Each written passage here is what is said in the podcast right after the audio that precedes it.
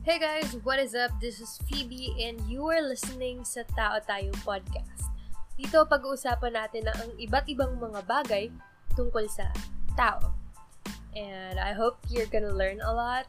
Pero, yeah, bahala ka na dun kung may matutunan ka man or wala. But anyway, um, siguro quit muna tayo sa nonsense chikahan. Char.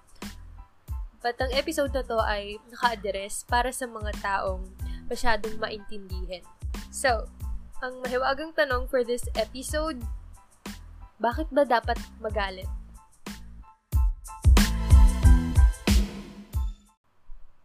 Well, not really dapat yung term na dapat kasi sino ba tayo para sabihin sa isang tao na magalit siya, 'di ba?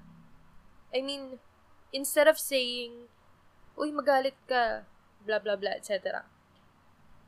What we should actually do is sabihin natin kung ano ba yung mga dapat na ikagalit niya. So, I guess the better question is, ano ba ang mga dapat na ikagalit? So, number one, magagalit ka kasi na-violate ka. Okay, guys, tapos na dapat tayo din sa mga panahong masyado tayong maintindihin, you know? Well, wala naman kasing masama dun sa understanding. So, panguna siguro ang ibig sabihin nito is knowing more and beneath the surface.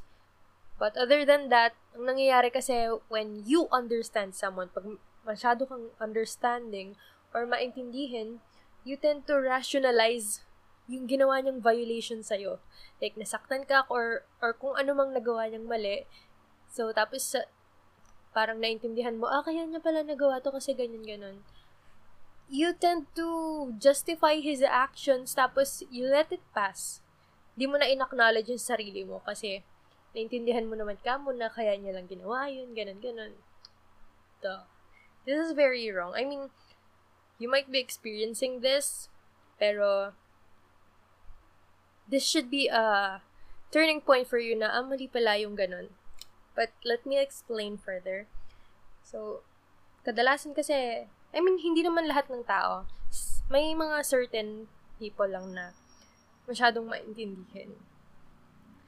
So, kadalasan nakikibit balikat kasi naintindihan naman natin na may dahilan siya bakit niya nagagawa isang bagay.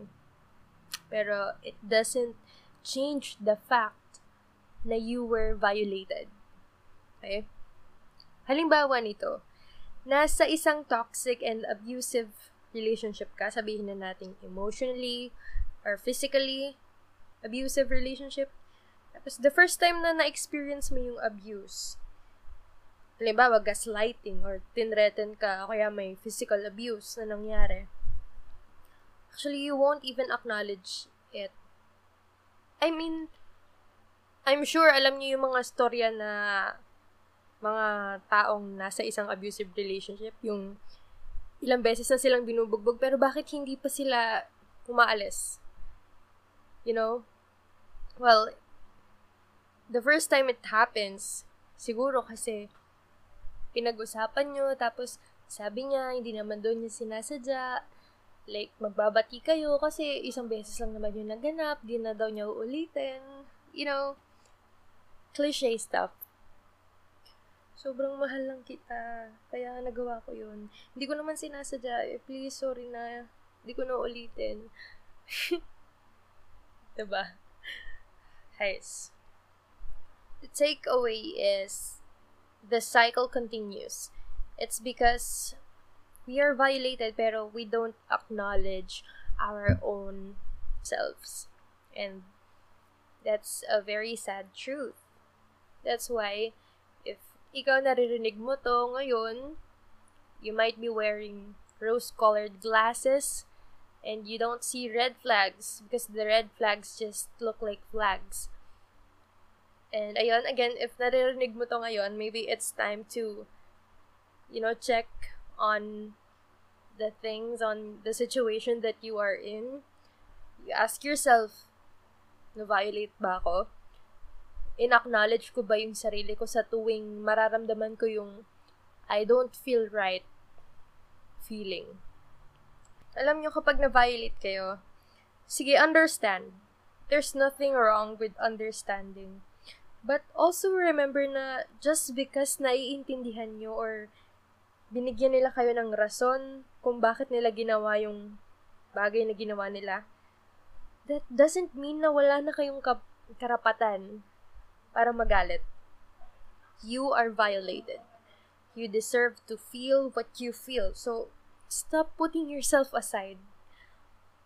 This 2021, make it a mantra or, you know, goal na sarili ko muna. Huwag na tayong lumayo sa isang isyong panlikunan. Victim blaming. You know, this, they basically justify itong mga taong to. Nire-rationalize nila yung action ng perpetrator or in other words, yung abuser. Kadalasan, di ba, yung sa mga comment section, well, I'm, I'm sure familiar ka naman sa victim blaming. Yung sasabihin nila, kasalanan mo ang ikli-ikli kasi ng shoot, shot ng suot mo. Puro kasi lalaking kasama mo, ayan tuloy. Nice! Lesson learned. yung mga ganong comment. Heck?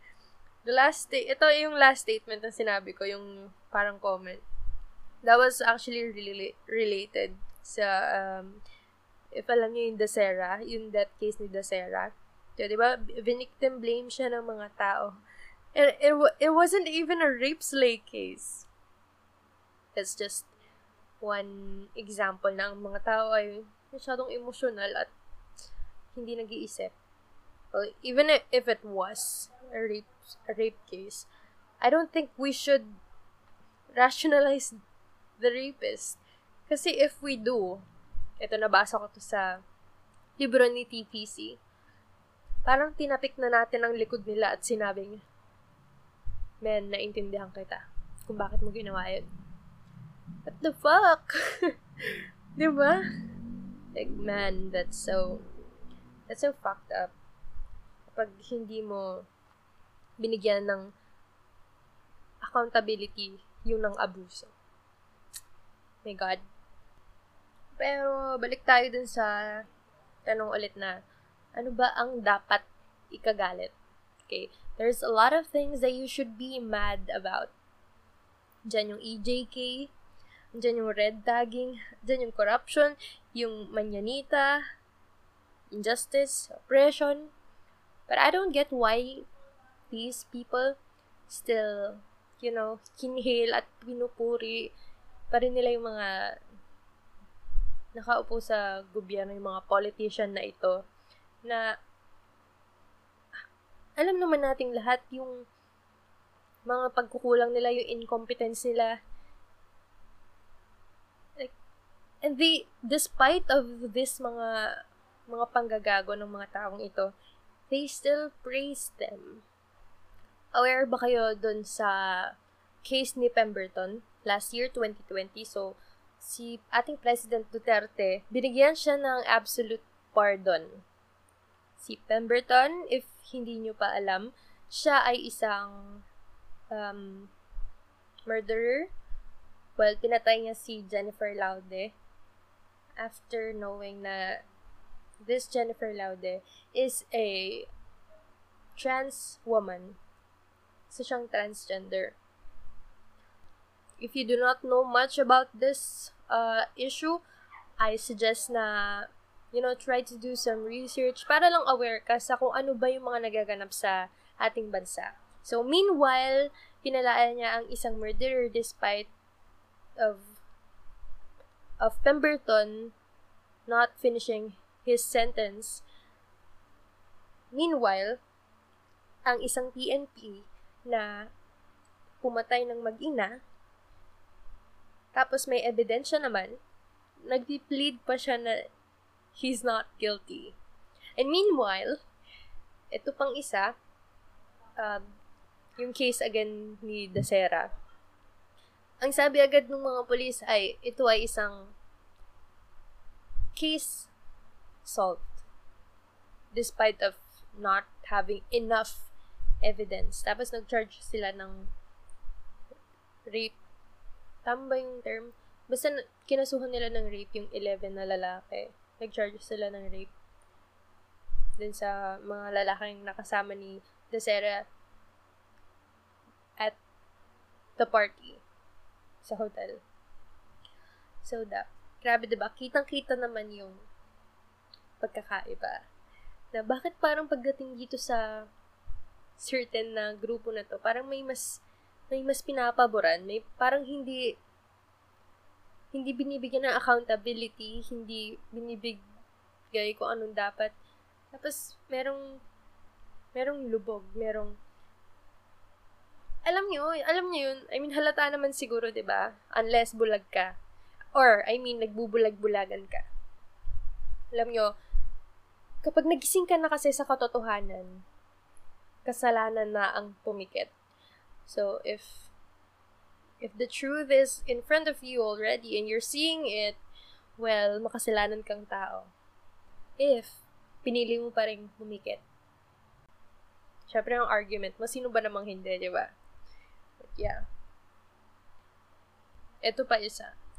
A homeless woman gets jailed for violating quarantine protocols kasi nakita daw siya na pag-alagala sa kalsada knowing na itong babaeng ito na matanda na ay isang ang homeless na tao. Meanwhile, again, a PNP chief who clearly violated the quarantine protocol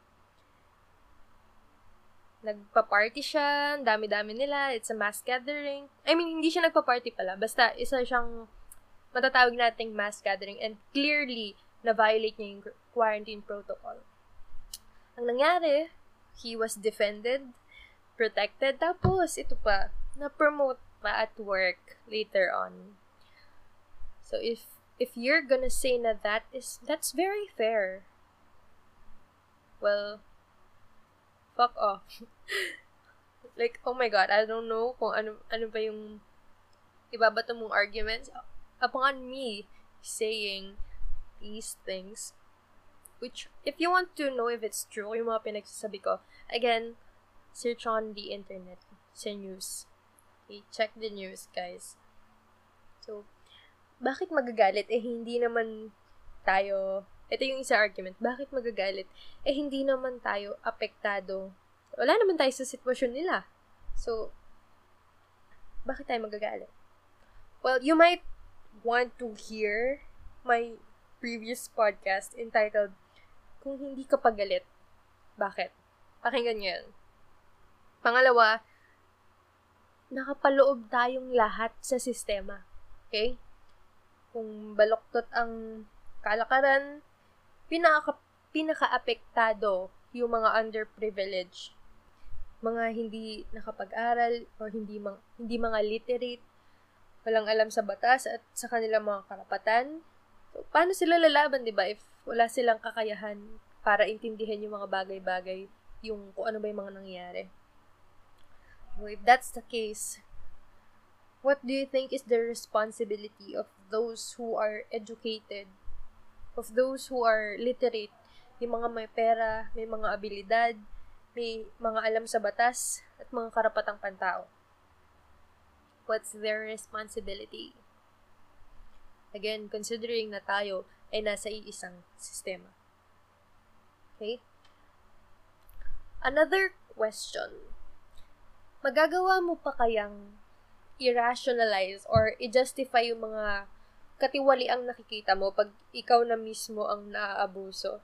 Kapag isa ka na sa mga pamilyang nawalan, nasaktan, namatayan, at nanakawan? Well, ikaw yung mga kasagot niyan. And again, we are part of the system. So, halimbawa na lang sa pagboto, every vote counts. Ay, kasi yung mga desisyon natin, nakakaapekto yan sa kabuuan. Ito halimbawa, uh, maliit na setting lang. Classroom setting. So, sabi ng teacher, yung mga estudyanteng walang libro ay hindi makakapasa. So, gagawin niyang requirement sa kanyang subject yung pagkakaroon ng libro. Okay? So, option. Ito yung mga option ng mga estudyante. Option 1, you're gonna resist this proposition, kung proposition man yung tawag. Yung rule, magre-resist ka sa rule na to. Pangalawa, you're gonna submit. Pag sinabi kong submit, I mean, you're basically just gonna agree or parang yes ka na lang dun sa sinabi ng teacher. So, hard to swallow pill, pills. In, on a society level, if only a few people resist, wala silang power, they're most probably not gonna affect the system. Kapag konti lang yung nag-resist or you know what you know what I mean. They won't be acknowledged by the authority. So, dun sa scenario ulit na sinabi ko, yung may yung classroom setting.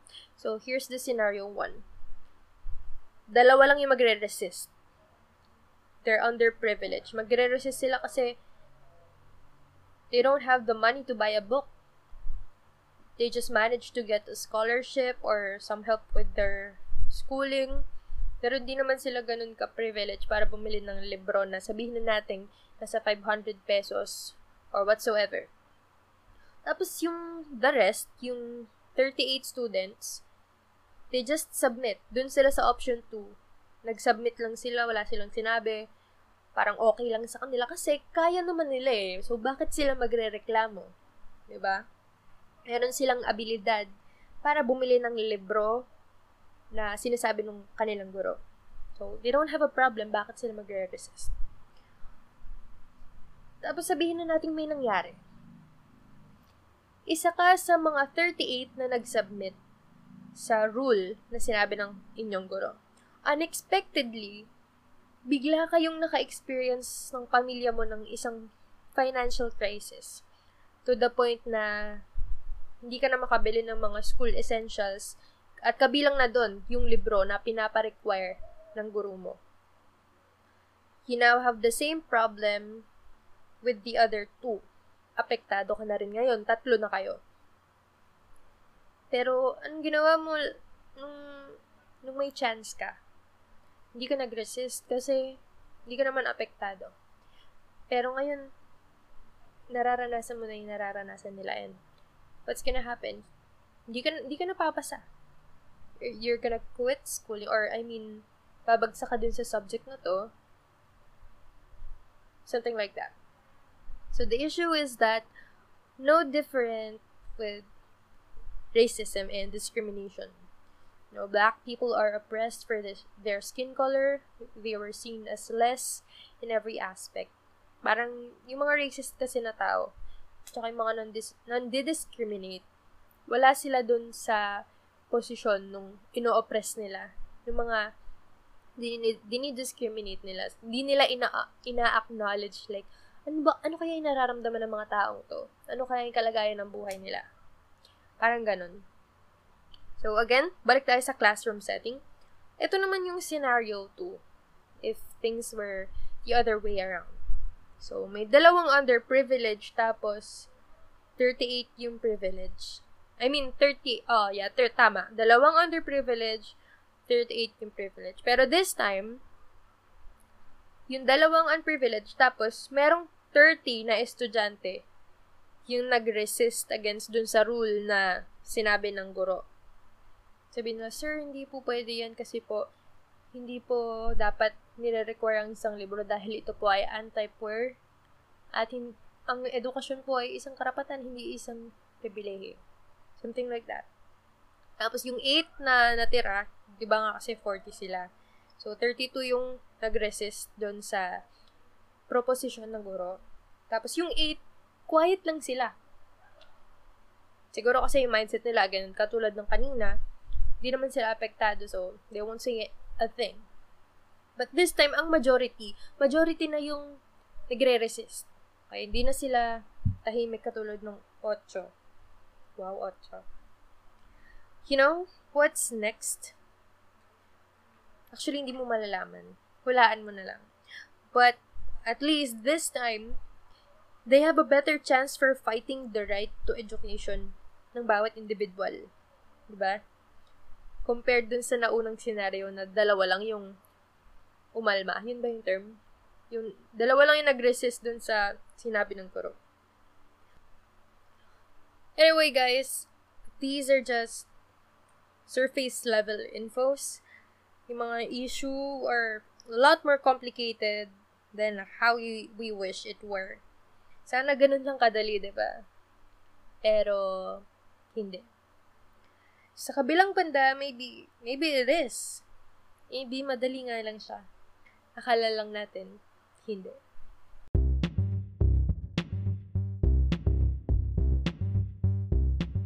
Alright, I guess that was one heck of an episode. Um, isa itong episode na dulot ng wala kang magawa sa bahay. Maliban sa schoolworks. But, yeah.